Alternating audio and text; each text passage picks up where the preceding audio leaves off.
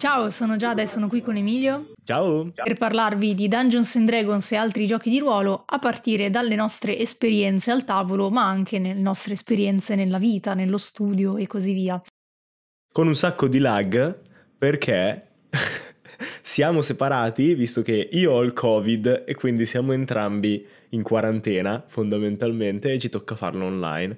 In più ci deve essere qualche partita di calcio, quindi se sentite qualcuno urlare sottofondo non è il nostro coboldo maggiordomo che sta venendo sbranato, ma sono i miei fratelli che guardano la partita, presumo. Di cosa parliamo oggi, nonostante Covid e robe? Tentiamo di rispondere a più domande possibili, visto che ce ne avete mandate un sacco, sia sulla mail che sul profilo di Giada e vi ringraziamo perché è sempre divertente rispondere a più domande e nel secondo segmento invece io ho eh, modificato un po' come funzionano le armi nella quinta edizione. Come al solito non è una grande opera di design ma mi sono trovato a fare il guerriero ultimamente per un po' di tempo e mi annoiava da morire il combattimento, cioè non, non, secondo me non rappresenta come funziona veramente un combattimento, quindi ho fatto un piccolo redesign che se vi piace potete usare. Ma prima la nostra sigla. Mentre salite i gradini della torre che scricchiola e geme sotto il peso dell'oro accumulato in secoli, sapete già che dovrete affrontare un drago, ma questa volta sono due. E hanno un microfono.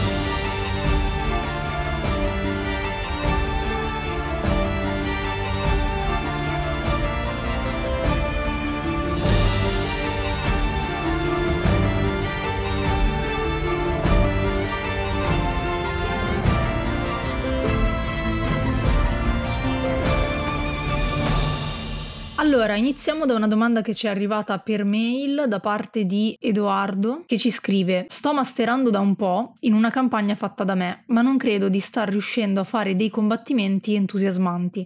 Ho provato a mettere boss con più vita o più danno, ma il risultato è sempre che il party finisce per obliterarlo in pochi minuti. Ho anche delle difficoltà con un membro del party che continua a voler uccidere ogni NPC e PG e che, come se non bastasse, ha un background tirato su senza senso. Come posso fare?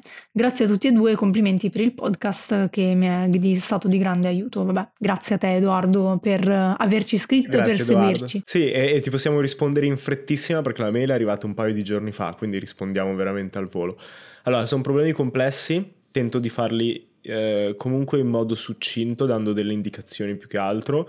Di come fare combattimenti interessanti ne abbiamo già parlato in qualche altro episodio, quindi magari trovi qualcosa di più approfondito scartabellando nelle, nei nostri episodi precedenti. Ma la mia idea è piuttosto che mettere un boss con più danno che con più vita, che rischia soltanto di um, basare di più sul tiro dei dadi, perché sopravvive più a lungo e più azioni e basta, puoi provare a fare un po' di cose. Una di queste cose è andarti a vedere i mostri eh, che ha fatto Colville, si, mi sembra che si chiamino Action Oriented Monster, ha fatto un video, eh, se sai parlare inglese, se lo capisci è una buona risorsa. Quindi se prendi quel video e ti guardi, ti spiega un po' come fare dei mostri che siano un po' più interattivi. Quindi magari è più divertente anche se il party li distrugge comunque, però sono un po' più divertenti da giocare.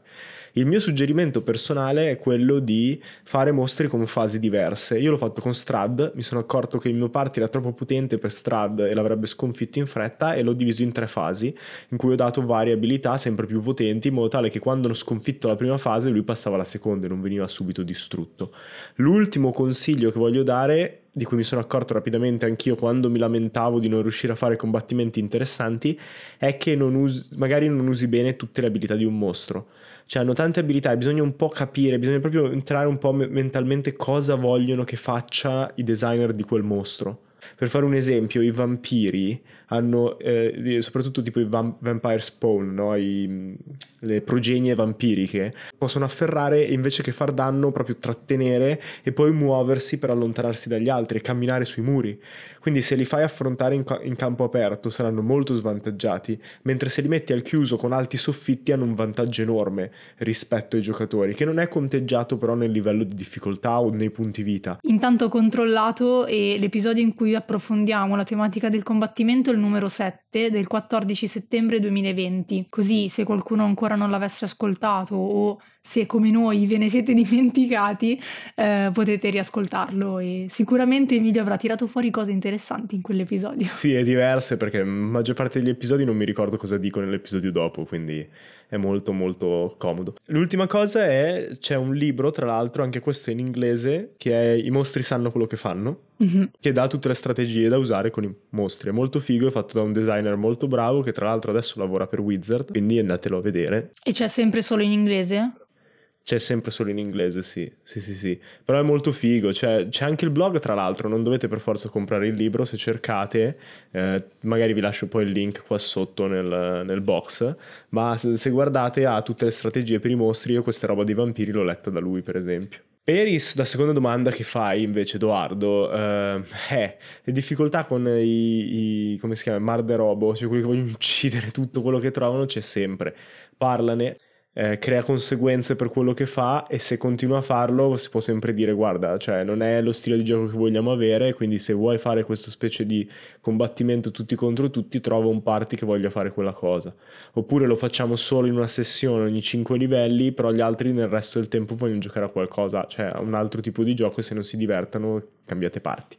Fondamentalmente è l'unico consiglio che si può dare Uh, perché c'è gente con cui ho giocato io che anche dopo che gli ho fatto vedere le conseguenze su- delle loro azioni le ho portate fino ad uccidergli il personaggio sono sbucati fuori nell'episodio dopo con lo stesso identico personaggio soltanto che gli avevano cambiato nome e volevano fare le stesse identiche cose.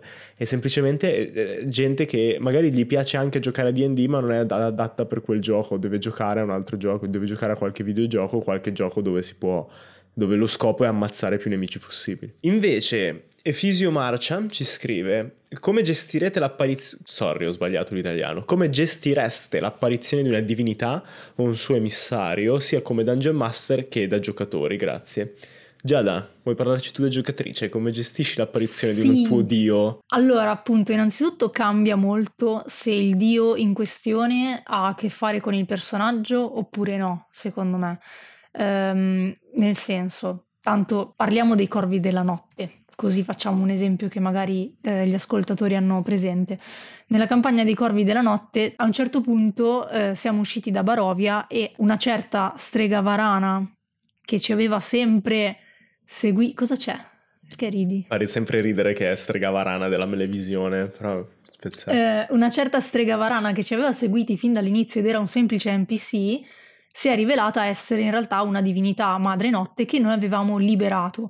Secondo me quella è stata un'apparizione molto ben gestita da parte del Dungeon Master e anche del party, perché appunto era qualcuno che avevamo già conosciuto, che c'era già stato eh, introdotto in, eh, di cui ci fidavamo già e a un certo punto c'è stata questa rivelazione. A me è piaciuto molto come momento e lì è stata ovviamente una sorpresa per tutti noi eh, del party come giocatori e quindi l'abbiamo gestita come tale, cioè eravamo sorpresi e al tempo stesso ci siamo sentiti lusingati dal fatto di essere stati scelti come i campioni di Madre Notte. Un altro esempio che posso fare è ovviamente quello del Signore dell'Alba, la Tender con Girien. In quel caso inizialmente non era una divinità che era stata scelta da me. Quando io ho pensato a Girien e al fatto che fosse un monaco, avevo pensato ad altre divinità. Il fatto che sia stato inserito la Tender nel momento in cui Girien è morta ed è risorta grazie a lui e che quindi lo abbia avuto come apparizione, come visione, mi ha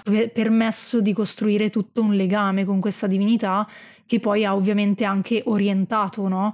eh, i passi che ha fatto Girien sul suo percorso da quel momento in poi. E secondo me la cosa importante come giocatori quindi è chiedersi innanzitutto che effetto può avere sul proprio personaggio, cioè se non ha senso, ad esempio, per Ivek il fatto che la Tender mi abbia resuscitato non gliene può fregare di meno, perché non è legato particolarmente a Girien e quindi giustamente non ha avuto nessun tipo di legame con questo dio. Per me ovviamente è stato invece qualcosa che mi ha completamente svoltato la vita in tutti i sensi. Perciò prima di tutto bisogna chiedersi quel, quella divinità che cosa ha fatto per me perché io dovrei essere fedele a quella divinità e di conseguenza come influenzerà il mio percorso da qui in poi. Sì, c'è anche l'altra versione che forse farei adesso, probabilmente seguirai la linea dello scrittore di Balazan. Eh, come tutti gli scrittori, no, segue punti di vista diversi nei suoi libri e c'è questo personaggio che è Anomander Rake e che in pratica è una divinità in terra No, è una specie di... è il re degli elfi ma super potenziato, è veramente una, de... una, creatura ancestrale e non prende mai il suo punto di vista. È sempre un'esperienza completamente fuori dal comune, quindi tenterei di creare un'esperienza completamente fuori dal comune. E a proposito di questo, eh, in realtà con la Tender hai fatto così poi.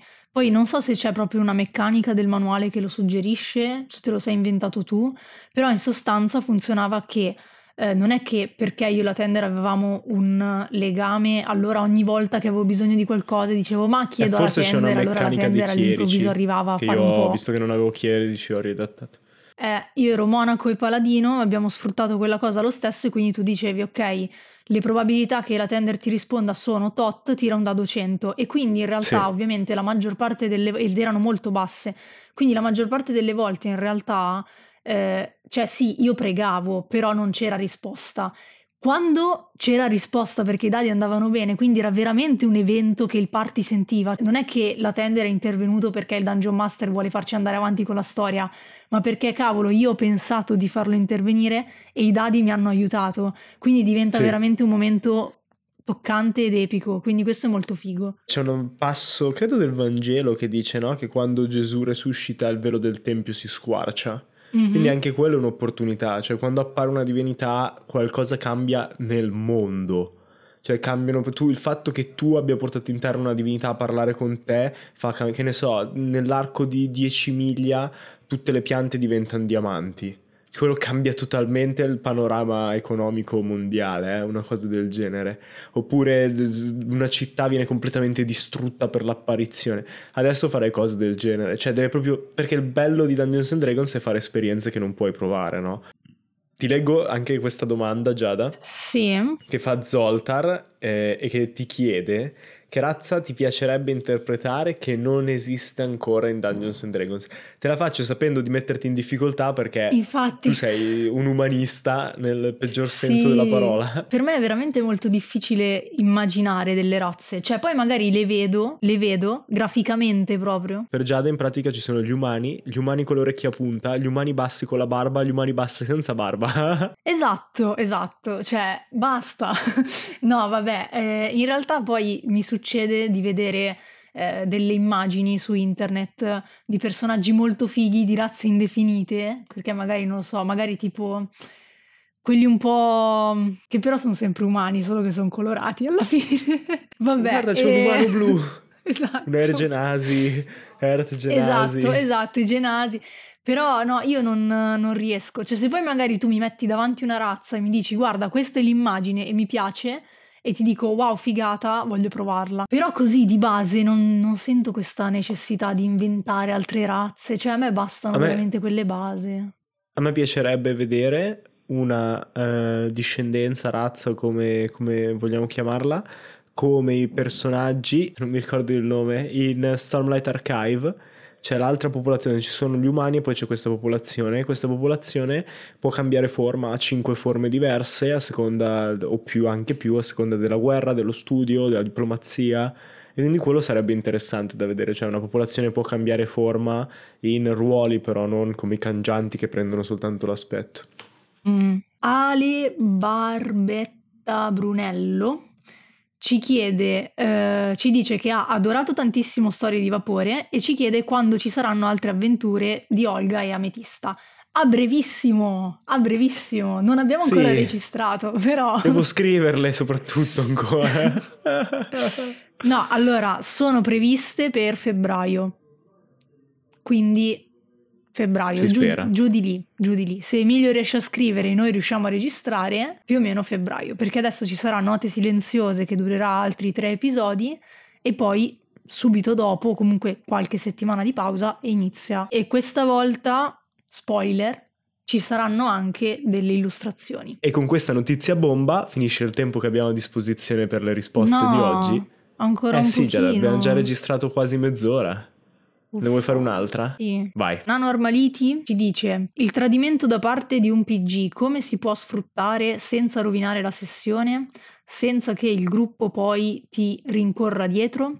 Potrebbe essere uno spunto interessante? Allora, secondo me è stra interessante, a me piace come cose ed è una roba che sto approfondendo anche con la mia campagna attuale. What? Con Jagannath. In che no? senso? No, non per il tradimento, a- adesso ci arrivo, non c'è nessuno che tradisce, però avete molta più libertà personale, no? Mentre nell'altra campagna mm-hmm. tentavo di evitare che magari uno di voi anche soltanto scappasse, cioè dicesse no, per me sta roba è troppo, io scappo, ok? Qua ve lo lascerei fare. Così se qualcuno vuole ingannare gli altri o portare avanti storie separate dagli altri o non rivelare cose, perché ci sta nel tema che voglio portare, perché voglio anche che i personaggi abbiano una vita al di fuori e che si senta questa vita, no? Che abbiano amanti, colleghi, eh, amici, nemici, che non per forza siano conosciuti al party, che siano persone più reali. Quindi anche un tradimento ci sta, che sia effettivo o metaforico, no? Che uno si senta tradito, che qualcuno effettivamente vada dal nemico a fare qualcosa. Secondo me la soluzione è prepararlo con il Dungeon Master, no? Mm-hmm, esatto. Sì, secondo me, allora, mh, mm, se più che altro se un giocatore eh, dovesse decidere di tradire il party così all'improvviso, senza aver preparato nulla, effettivamente potrebbe generare qualche problema, tra virgolette, poi bisogna vedere la maturità dei giocatori, perché nel senso cioè che problemi devi generare, però vabbè. E, ma posso anche comprendere che appunto se non ha dato nessuna avvisaglia, diciamo, eh, se in generale la storia e il carattere di quel personaggio non hanno niente a che vedere con un tradimento, non c'è nessun movente, nessuna motivazione valida, posso capire che uno dice vabbè ma lo stai facendo solo perché boh, cioè vuoi fare lo stronzo in sostanza. Se invece è preparato con il Dungeon Master, ci sono delle motivazioni valide sotto e tutto quanto, secondo me non solo può essere uno spunto, ma può essere veramente figo. Soprattutto se finisce la sessione con il tradimento e si fa subito un post sessione in cui si spiega al party, guardate, le cose sono andate così, senza rivelare tutto. Però secondo me il momento della rivelazione eh, off game, ok? Quindi il dietro le quinte diventa molto figo anche per gli altri, cioè se lo godono come, come, momento, non è soltanto un torto che gli hai fatto, capito? Sì, sì, ma in realtà stavo pensando che si può fare anche se non lo pensi prima, però nel certo senso se parte dal giocatore deve per forza essere avvisato il master perché cioè, una volta che tradisci tu in qualche modo deve cambiare la relazione con gli altri se no non ha senso no? quindi il master deve essere preparato per avere qualcosa da farti fare o un nuovo personaggio mentre l'altro se ne va momentaneamente o una nuova linea narrativa mentre invece se parte dal master cioè quando metti davanti ai giocatori a tentazioni che sanno che possono accettare anche lì sta il master essere preparato tra l'altro io l'ho fatto una volta, ho, ho tentato la gente con una cosa, no, i miei giocatori, e, e quindi cioè, ero pronto nel caso qualcuno accettasse a rendere quello il resto della partita. Perché mm-hmm. se no, cioè, se dici, vabbè, io gliela metto davanti come tentazione, però ma non accetterà di, di, sicuro nessuno, e poi non sai cosa fare perché certo. ti tocca dividere i parti in due sono cavoli tuoi, cioè te le sei un po' cercata come cosa. Ma per oggi è tutto, purtroppo non facciamo in tempo a rispondere anche alle altre domande, voi ricordatevi sempre però di inviarcele sia sulla mail draghi.microfono-gmail.com draghi.microfono-gmail.com che volendo nel box che faccio su Instagram eh, nella settimana prima di registrare la puntata. Quindi restate sempre aggiornati sul profilo Giada di Ruolo, scrivete anche a Emilio Palmerini se volete rompergli le balle e renderlo più attivo sui social. E dopo questa campagna pubblicitaria autopromozionale c'è l'autopromozione. Facciamo quella vera, esatto. Se volete sostenerci, il modo più facile è condividere questo podcast prendetelo, passatelo a chi dei vostri amici, amiche fa il Dungeon Master, chi gioca a Dungeons and Dragons, chi vuole iniziare a giocare, c'è un sacco di gente che ci scrive dicendo ricominciato ascoltandovi, quindi dovrebbe andare bene anche per neofiti. Ma se avete anche soldi da donarci, che sono sempre ben accetti, abbiamo un, un nuovo obiettivo su Coffee eh, che è quello di stampare il nostro fumetto. Io, Giada e Francesco Mazziotta facciamo anche il fumetto delle nostre avventure, quei corvi della notte di cui parliamo spesso nel podcast, e vogliamo stamparlo finalmente perché finora è sempre stato online. Se volete vedere appunto a che punto siamo con la stampa e donarci qualche soldino andate sul sito www.co-fi.com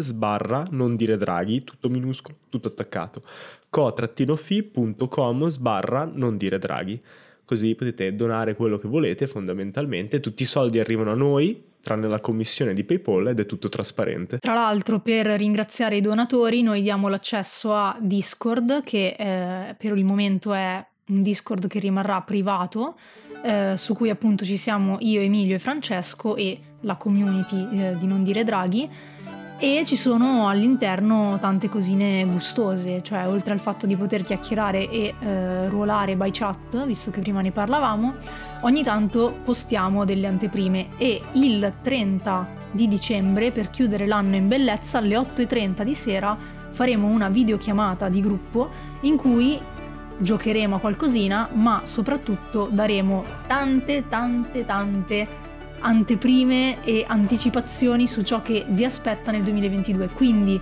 se avete intenzione di donare, fatelo prima del 30, perché così ci sarete anche voi.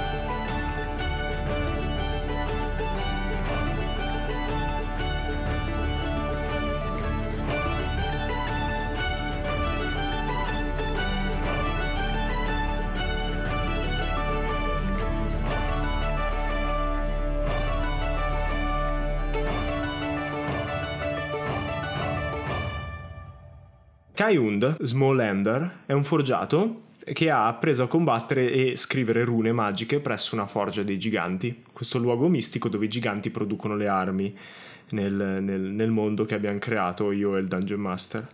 All'inizio eh, Kai pensava di essere a tutti gli effetti un apprendista del gigante che lo aveva creato, Alvirod Stormfront ma con il passare degli anni si è accorto di essere solamente uno strumento, un abile artigiano e un feroce guerriero da scatenare contro i propri rivali e nemici.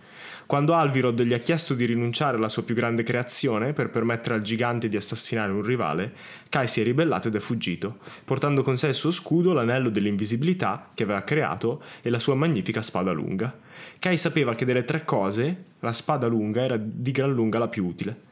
Versatile sul campo di battaglia, poteva essere usata sia per combattere con una mano sola sia con due, ma anche come una mazza stringendo la lama, come pugnale e come difesa aggiuntiva.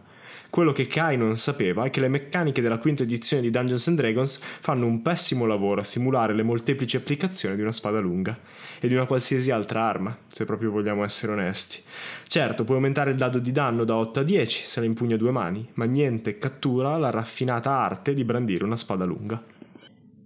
In questi secondi segmenti, talvolta avrete sentito che proviamo a fare un po' delle rivisitazioni di alcune meccaniche eh, di DD o anche di alcuni elementi. Ad esempio, abbiamo provato a parlare della magia e a dare delle soluzioni diverse perché appunto ci sembrava eh, strano l'utilizzo della magia in DD. E un'altra cosa che ha notato Emilio che lo infastidiva era l'utilizzo delle armi, più che l'utilizzo, diciamo, la gestione delle armi in Dungeons and Dragons. Quindi oggi ci porta una rivisitazione delle armi in Dungeons and Dragons. Sì, mi sono accorto di questa cosa eh, quando ho iniziato a giocare un guerriero. Mm-hmm. Perché una grossa parte di un guerriero è menare le mani. Cioè, alla fine mi trovavo spessissimo che avevo finito i poteri e dovevo combattere con spada e scudo.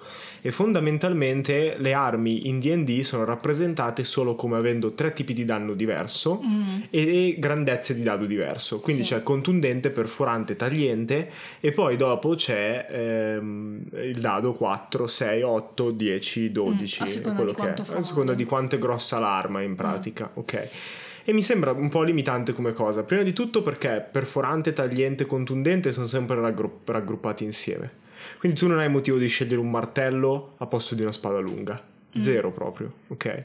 Poi ci sono tutte altre caratteristiche due mani, una mano sola, però sono costruiti in modo tale che se cioè, non ti piace un'arma a due mani perché vuoi lo scudo, ne trovi un equivalente, cambia il tipo di danno, ma non cambia niente. Mm-hmm. Cioè, quindi, obiettivamente, come c'è la differenza tra marziali e normali, ma anche lì non è che cambia molto, fa mm-hmm. più danno, meno danno, però se sei un guerriero. No? Quindi ho pensato un po' a come, mi, a come potessi modificare il funzionamento delle armi eh, per renderlo più realistico ok? Perché se andate a vedere come si combatte con una spada lunga, per esempio, ha 27.000 utilizzi diversi. Cioè non, non, non, viene usato soltanto come una clava per sbattersela in testa, ma puoi usarla come un pugnale, puoi usarla come una picca, puoi colpire con la guardia per sfondare le armature, puoi colpire con il pomo, puoi tenere in mano la lama tu se hai un, un, un guanto, no? E tutta una serie di, di, di, di, altri utilizzi, cambia a seconda della postura, della posizione, di che scuola di scherma sei, a seconda di che armatura è addosso, a seconda dello scudo, cioè è folle. Se ci sono 27.000 video su YouTube e, e potete farvi una cultura, no? Ci sono tutti i vari manuali medievali di scherma, ci sono tutte le rappresentazioni storiche ed è molto interessante come cosa. Però il, um, il problema è che tutto questo nel gioco non c'è. Quindi la mia prima soluzione è stata di tentare di aggiungere delle abilità, dei poteri alle mm. armi un po' come sono gli oggetti magici. Gli Ok. oggetti magici una volta per giorno puoi fare una cosa, o a seconda di quante cariche hai, con le armi riviste da Emilio, puoi, se sei in una particolare situazione corpo a corpo, puoi fare una determinata cosa. Ma mi sono Mhm. accorto rapidamente che intanto la complessità aumentava a dismisura. Esatto. E poi così un mago che si trova in mano una spada all'improvviso può fare le cose che può fare un guerriero. Mm. Quindi la soluzione che ho trovato, visto che secondo me il problema è delle classi che devono usare le armi, che Eh? si annoiano a usare le armi, guerriero, guerriero, paladino, sì. ranger, fondamentalmente. Sì. Perché gli altri hanno già loro cose, tipo ladro attacco furtivo, che già Mm. rappresenta il fatto che è più abile a colpire con Barbaro determinate ira. armi. Esatto. E ho pensato di sostituire lo stile di combattimento, che di solito prendi a secondo livello, con una specie di ex- expertise nelle armi. Ok. ok? E questa expertise ti sblocca le proprietà aggiuntive. Quindi, per esempio, se la daga è un normale dado, cos'è, dado 6, dado 4, comunque è semplicemente un dado di danno, boom, basta. Lo puoi usare a due mani, cioè puoi usarne uno in ogni mano, però per il resto non puoi farci nient'altro. E forse la puoi lanciare, però nel senso non, non cambia molto l'utilizzo. Qui si può aggiungere un'abilità ehm, che ti permette, per esempio, di usare la daga in corpo a corpo. Mhm. Come, per esempio, se, se afferri il nemico che, Mhm. che puoi fare come azione, che tutti i personaggi possono fare come azione, se afferri il nemico e nell'altra mano è una daga, puoi usare la tua reazione per fare un attacco aggiuntivo a turno. Ok. Per rappresentare proprio il fatto che sei in corpo a corpo e stai usando l'arma ottimale per il corpo a corpo, per pugnalare e tutto. Ok, quindi riesci a colpire praticamente due volte. Riesci a colpire praticamente due volte per Sì. turno, o scalando diventano tre certo, così sì, via. man mano che hai l'attacco Esatto. extra. Ovviamente, come tutte le cose che proponiamo, noi non abbiamo la forza di fare beta testing, quindi magari c'è da pensare a come scala man mano che avanzi i livelli. Quindi si può dire, ok, l'attacco aggiuntivo però non ha bonus, è solo un Mhm. dado 20 che fai. Però è proprio l'idea che se sei in corpo a corpo e hai una daga, riesci a colpire meglio il tuo avversario. E questo si può fare un po' come tutte le le armi. Eh, un altro esempio è con la spada lunga, no? Mhm. Visto che il mio guerriero adorava la spada lunga e io ho- avevo preparato tutte le descrizioni degli stili di combattimento con lo scudo, senza lo scudo, ho pensato, per esempio, potrebbe avere due, spa- due proprietà diverse la spada lunga. Se la usi a una mano può aumentare il reach, la gittata, Mhm. no? Perché hai più potenza nell'affondo. Mentre se la usi a due mani può consentire di usare la sua reazione per effettuare una parata e aggiungere un valore alla classe armatura magari tiri il valore del danno e lo aggiungi alla classe armatura. Quindi se hai una spada a due mani è un dado 10, lo tiri e aggiungi quel valore alla classe armatura. Magari quel valore Ok. diviso 2. Mhm. Cioè si sceglie un valore e si vede un po' qual è quello più sensato. Però così ti dà un'idea e dici ok, tatticamente io posso fare questa cosa a turno, magari si aggiunge all'expertise in combattimento che puoi usare un'azione gratuita per cambiare arma e cambiando arma dici ok, sto per entrare in corpo a corpo, brutale, ho bisogno del, del reach, no, lascio cadere la spada lunga, estraggo la daga, con la daga posso entrare in corpo a corpo e avere una reazione aggiuntiva.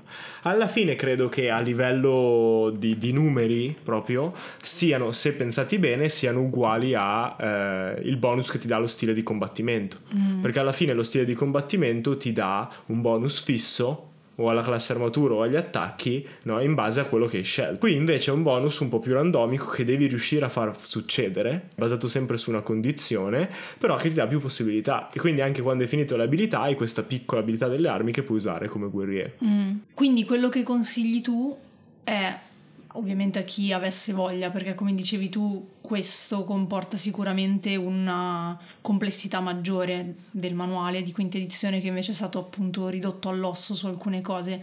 Perciò chi ne avesse voglia, magari quelli particolarmente amanti Soprattutto chi gioca al guerriero, no? Sì, chi gioca il guerriero, ma dico anche a livello di Dungeon Master, quelli particolarmente amanti Dei combattimenti eh, dei combattimenti e anche appunto magari un po' informati a livello storico, che dicono cavolo, certo che sarebbe bello rendere appunto la spada lunga eh, con tutte le sue mh, specifiche, diciamo.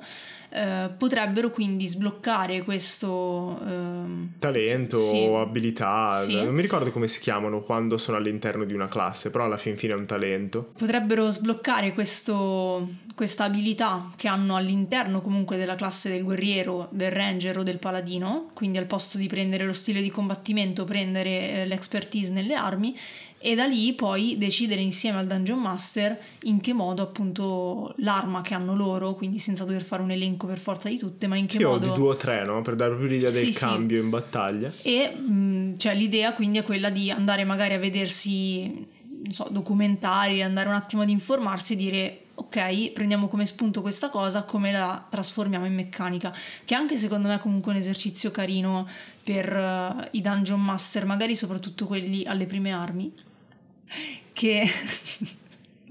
Scusa. No, ha fatto anche il gesto per sottolineare la battuta. Um, alle prime armi che, uh, che comunque magari hanno voglia per il futuro di creare oggetti magici piuttosto che appunto armi particolari. E, e questo è un buon allenamento, sì. sì. Ma perché c'è proprio questa roba, e cioè voglio ripeterla, e magari chi gioca un guerriero da più tempo può dirmi cosa ne pensa, che a me piacciono i guerrieri. Mm-hmm. Però ogni volta, e a me piace proprio l'idea no, di quello abile a combattere, che protegge gli altri, cioè alla fine finisco sempre a giocare personaggi così e alla fine finisco sempre a multiclassarli artefice, mm-hmm. perché non possono fare una mazza, sono limitatissimi, soprattutto i primi livelli. Mm-hmm. Io tra l'altro ho fatto un cavaliere delle rune, no? Che ha una marea di abilità diverse e non si sa come le finisco sempre tutte. Mm. Le finisco sempre tutte. E quindi ogni volta mi trovo a dire, vabbè, non è che ci posso fare molto, picchio, picchio, mm. picchio. Però allora, questa cosa del poter utilizzare comunque un po' di strategia di tattica non è in qualche modo già presente nelle manovre se fai eh, infatti l'altra cosa su cui mi sono basato sono, eh, sono, le manovre mm-hmm. del Battle Master mm-hmm. no? perché, perché in quel caso c'era solo lui solo il maestro sì. di battaglia e adesso c'è un talento dove puoi prendere un tot di manovre ok perché anche loro probabilmente si sono accorti che era quello più giocato sì cioè che l'hanno perché, ampliato tantissimo eh, cioè dovrebbe essere una, un'abilità di base del guerriero sì diciamo che sembra nella mentalità del guerriero mm. no? cioè o hai il guerriero rozzo che peste e basta oppure quello esperto sì. che quindi sa fare tutte quelle robe. Sì. E questa è un po' una via di mezzo. Poi, ovviamente, visto che è una cosa molto homebrew, potete limitarla a una sola arma, a due armi, a tutte le armi che ci sono e vi mettete a creare pro- proprietà nuove per ogni singola arma. Mm-hmm. O per tipi di arma, magari. Però, vabbè, mi sembra interessante come cosa, quindi se avete delle idee aggiuntive sull'argomento esatto. potete scriverci a draghi.microfono.gmail.com anche dicendomi che sono un cretino e che non so giocare il guerriero accettabile perché faccio sempre il Dungeon Master e, e adesso passiamo al nostro solito indovinello, indovinello.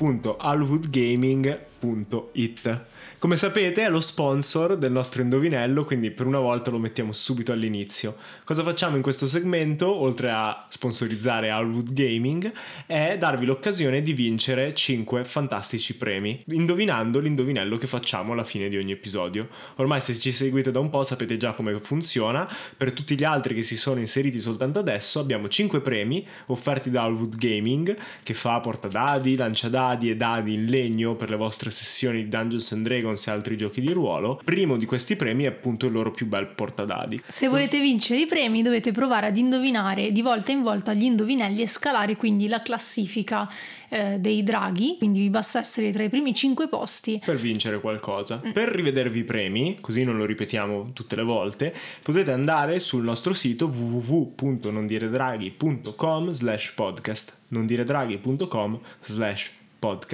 e lì trovate classifiche, punteggi, regole, regole premi e anche il giveaway? Sì, il regolamento del giveaway, che in realtà è molto semplice, l'abbiamo pensato per tutti coloro che magari si aggiungono in corsa al podcast perché avete fatto un buon lavoro e l'avete condiviso ai vostri amici e quindi sono arrivate nuove persone nel nostro mm. culto mm. e quindi in questo caso queste persone giustamente dicono ma io mi sono perso le prime puntate e non ho non più l'occasione più per vincere nulla, invece no, noi vi offriamo l'occasione di vincere lo stesso qualcosa perché basta una sola risposta corretta per partecipare al giveaway finale di un manuale che molto probabilmente sarà un manuale di D&D quinta edizione ma, ma se li avete già tutti ruolo, possiamo sì. accordarci possiamo sì. trovare un gioco di ruolo carino ma quindi diamo la soluzione dell'indovinello della scorsa volta che era Br dittongo che non riesco a pronunciare Bruenor, Bruenor Battlehammer è un personaggio famoso della cricca di Drizzt, è recentemente finito su una carta di Magic, andatela a cercare, il disegno è fighissimo.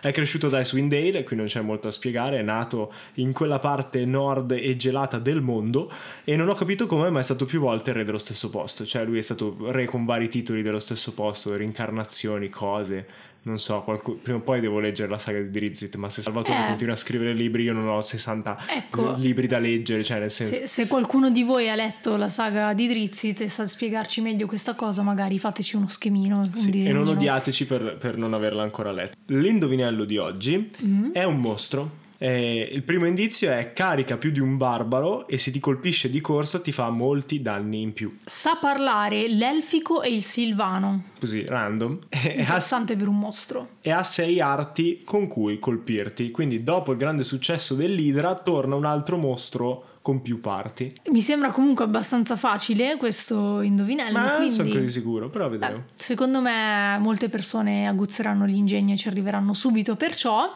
in questo caso scrivetemi su Instagram Giada di Ruolo per dare la soluzione entro due settimane mi raccomando perché poi esce la soluzione ufficiale quindi non è più valida la risposta. Come avete appena sentito il buon Brunor, Bruenor, Sì. Lui. lui. Comunque, per oggi è tutto. Quindi, se vi è piaciuto, potete condividerci. Noi ne saremo estremamente grati. E il nostro. Non possiamo chiamarli veramente cultisti. Cioè, No. non, non c'entra niente con i. Beh, con i draghi sì, però c'è un sacco di gente che viene dei draghi. Il culto dei draghi. Quindi il nostro culto dei draghi potrà crescere in ampiezza e noi potremo fare tante cose carine per voi. Quindi suggeritelo avventurieri, avventuriere o chi eh, è interessato ai giochi di ruolo in modo tale che possa andare avanti come progetto. Ma prima di lasciarvi andare vi ringraziamo ancora di essere stati con noi e soprattutto vi auguriamo buone feste, buon Natale. Buon Natale! Tanti auguri a voi e famiglio. Questa battuta dobbiamo cancellarla. Io la taglio quest'anno, te lo dico.